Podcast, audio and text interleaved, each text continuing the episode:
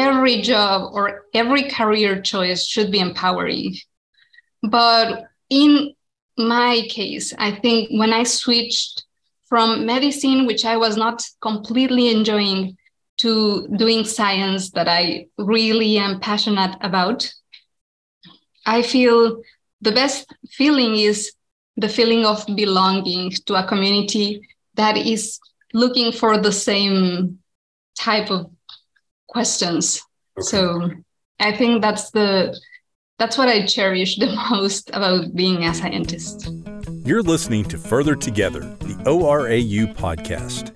Join Michael Holtz and his guests for conversations about all things ORAU. They'll talk about ORAU's storied history, our impact on an ever changing world, our innovative scientific and technical solutions for our customers, and our commitment to the communities where we do business.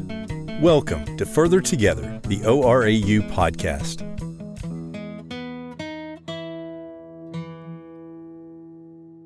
Welcome to Further Together, the ORAU podcast. The NASA National Postdoctoral Program gives scientists at any level the opportunity to help NASA pursue its mission while also experiencing the world's most diverse technology and expertise. I recently had the opportunity to talk to several NASA NPP fellows about their research, their personal stories, and what comes next in their careers. This episode features one of those conversations. I hope you'll enjoy it as much as I did. Dr. Claudia Alvarez, thank you so much for joining me. And I want to start with um, if you would talk to me a little bit about who you are, what your current role is with the NASA NPP Fellows Program, and then just a little bit about your background. How did you get to where you are? Yeah, well, thank you for having me here. And I am a third year NPP Fellow um, I originally studied medicine, so I'm a medical doctor by training, but then I started doing research just after that. Okay. Uh, then I did a PhD in biomedical sciences. And that's when I started looking at research on the origins of life. Um, so I started three years ago at Dr. Loren Williams' lab at Georgia Tech, which is part of the NASA Center for the Origin of Life. Okay. Um, how? So you you said you were a medical doctor. Has science always been an interest for you? Uh, you know, uh, certainly being a doctor is one of those things. You know, when kids are asked what they want to do, I want to be a doctor. Was it always like that for you, or was science something that you came to, you know, later after school? I, yeah. I how how did you get into science in general? Yeah, so I remember always being fascinated by biology, but I think I never thought that doing research or doing science could be a career option for me. Okay. So I think I had this idea that scientists were these lone geniuses, and I never thought of myself uh, doing something like that. So I think the closest was doing medicine. Okay. so I got into med school, and when when I was already there, I realized that it was not exactly what I expected. So I started doing research as a medical uh, in training med student. Okay. Uh, and it was n- not even medical research what I liked. I liked basic science. Okay. So I started talking to other researchers, and they told me that I should just enjoy what I was doing and then look for a PhD when I finished. Okay. Okay. So, how you're doing research on the origins of life, how do you make that, I guess, transition from medicine, understanding it, it wasn't exactly what you expected, and then now you're researching the origins of life? Yeah. So, I started researching first the evolution of one uh, protein, well, complex of proteins in humans. Okay. And what I liked about this is that you can tell a lot about the history of humanity studying the molecules of humans. Okay. So then I realized I like this kind of stories, like digging into the past by looking at molecules. And I was lucky enough to listen to a talk by one researcher in the origins of life community that was talking about these top down approaches looking at biology today to understand the past. And I thought that's exactly what I want to do. And I talked to this researcher, and he told me that it was not impossible to do that. I could do it. Um, I mean, there's some paths to do it. Now it's easier. I think many uh, universities have now training in astrobiology and origins of life. And it's basically, yeah, there are many ways to do it, but what I do is comparative biology. It's basically taking molecules, comparing them, and saying if it's present everywhere, it's possible that it was in the ancestor of all of this. Okay. Yeah, um, so that's how. that's how you got to where you are. Yeah. Awesome. So, talk if you would. I just I find it fascinating um, talking about the origins of life. Talk about the work that you're doing now, then, and and what are you what are you studying? What are you looking for? I am interested in understanding one of the ma- macromolecules of life. So there are many macromolecules. I think the one that most researchers study is uh, RNA. Okay. Um, but I'm studying proteins. So in the center where I'm doing my research, uh, we have one macromolecular complex that serves as a model for many of the events of the past. And this macromolecular complex is the ribosome. The ribosome is this structure in every living organism that decodes the genetic code. So it, it is universal. We know it was in the ancestor of all living beings that we know today. Okay. And it has proteins and RNA. So I'm taking the proteins of the ribosome and compare the three-dimensional structure of these proteins across all living organisms. And that's how I can tell some patterns that occurred in the past, in the okay. four billion years ago. Sure. wow, that, that honestly sounds really fascinating, and and being able to sort of track the the um, evolution, but also just the patterns in in that structure sounds really amazing. So, um, you're a third year um, NASA NPP fellow. How has being in the program impacted your career? Yeah, I think there's a before and after. Okay. Being an NPP. So the moment I got accepted, I was very happy. I told everyone I knew that I had been accepted. And first, I think there was this impression among my peers and my friends and my family that wow nasa is one name that you can recognize i think everyone has an image that is related to nasa right. in, in their minds right? So i didn't have to explain this was a very prestigious fellowship. They already got that from the name. And then doing research um, so in practical terms well, I'm in contact with a community that is doing research that is very relevant to what I do and very similar, but from very many points of view. Mm-hmm. So I gain a lot of interactions that otherwise I, I don't think I could have.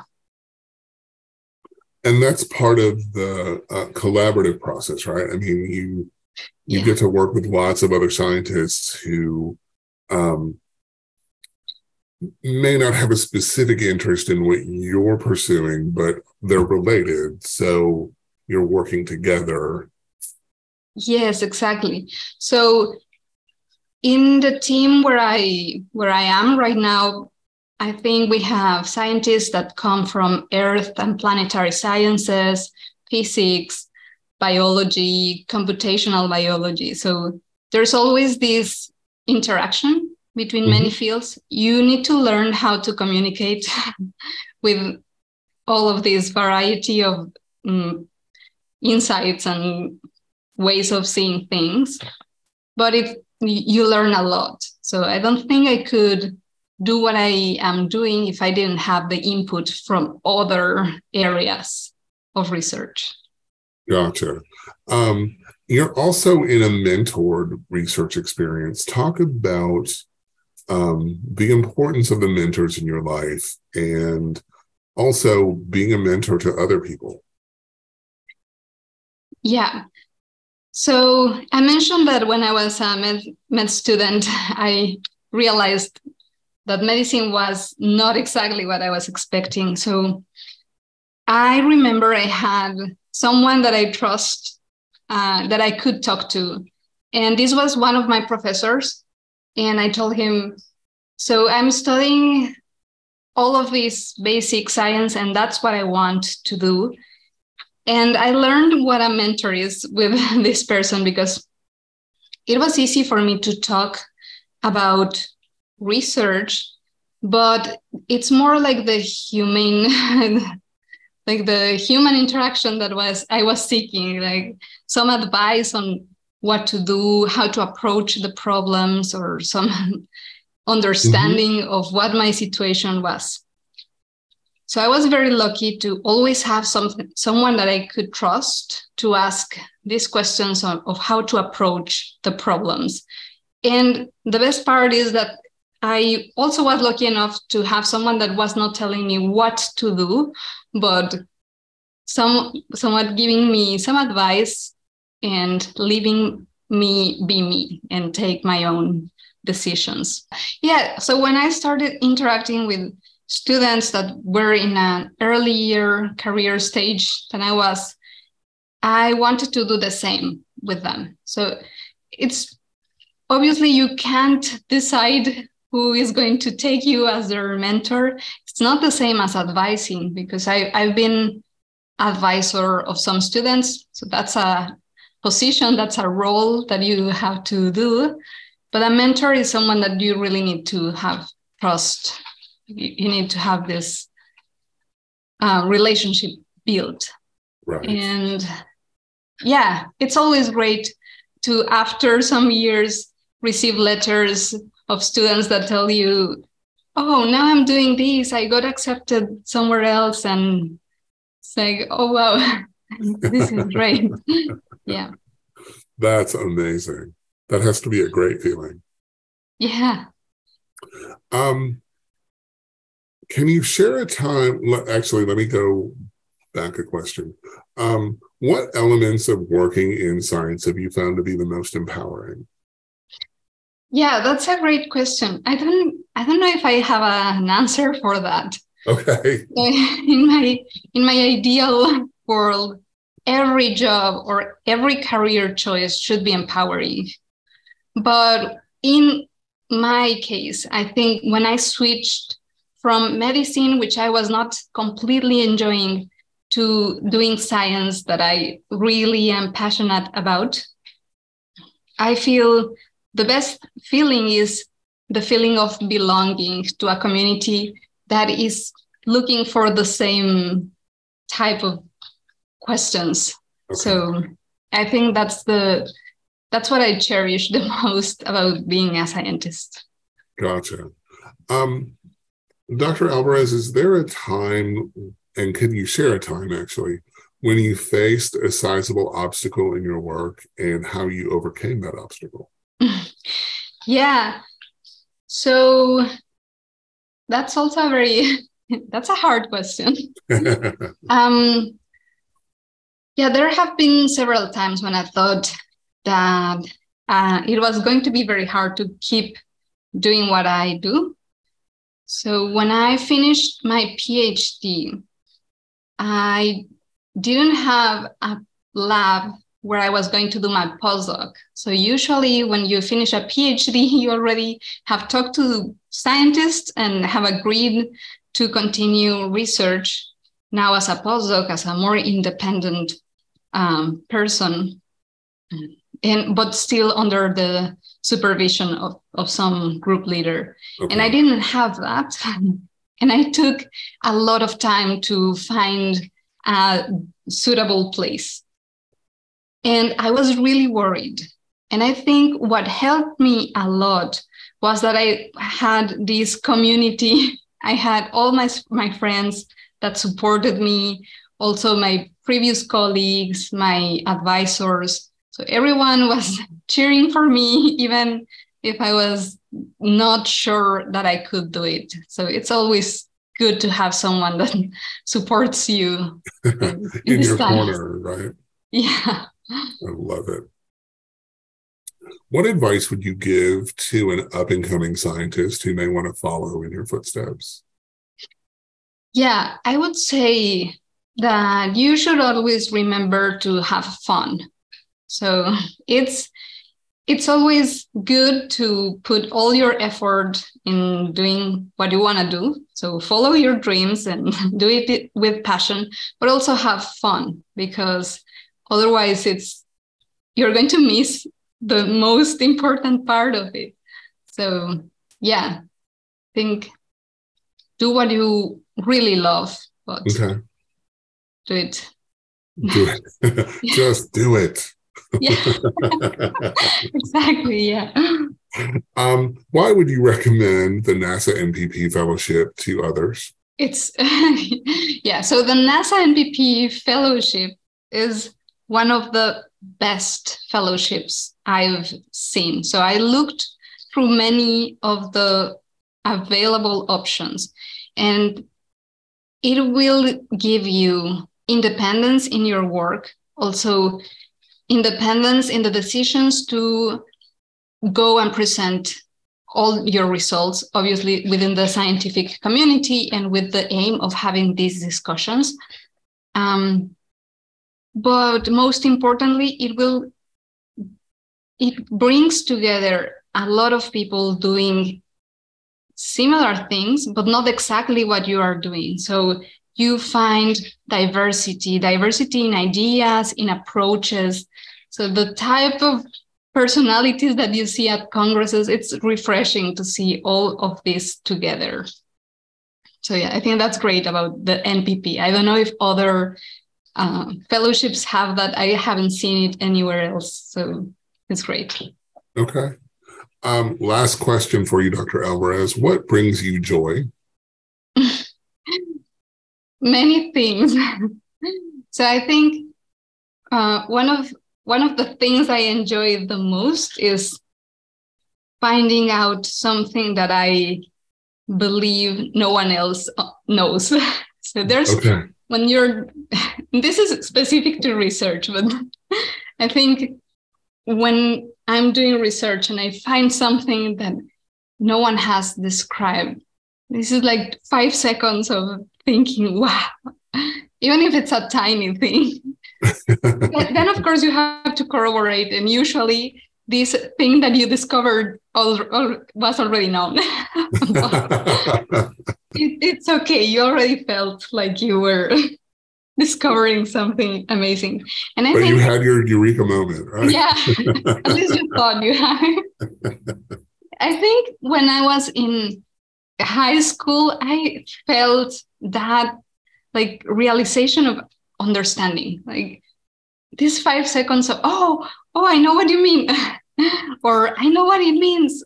I think that's the that's a great feeling.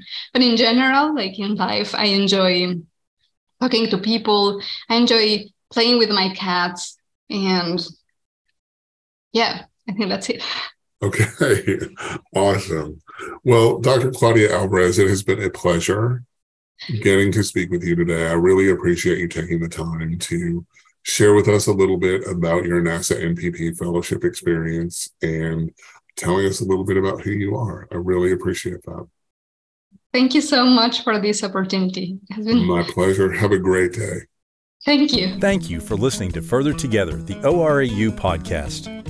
To learn more about any of the topics discussed by our experts, visit www.orau.org.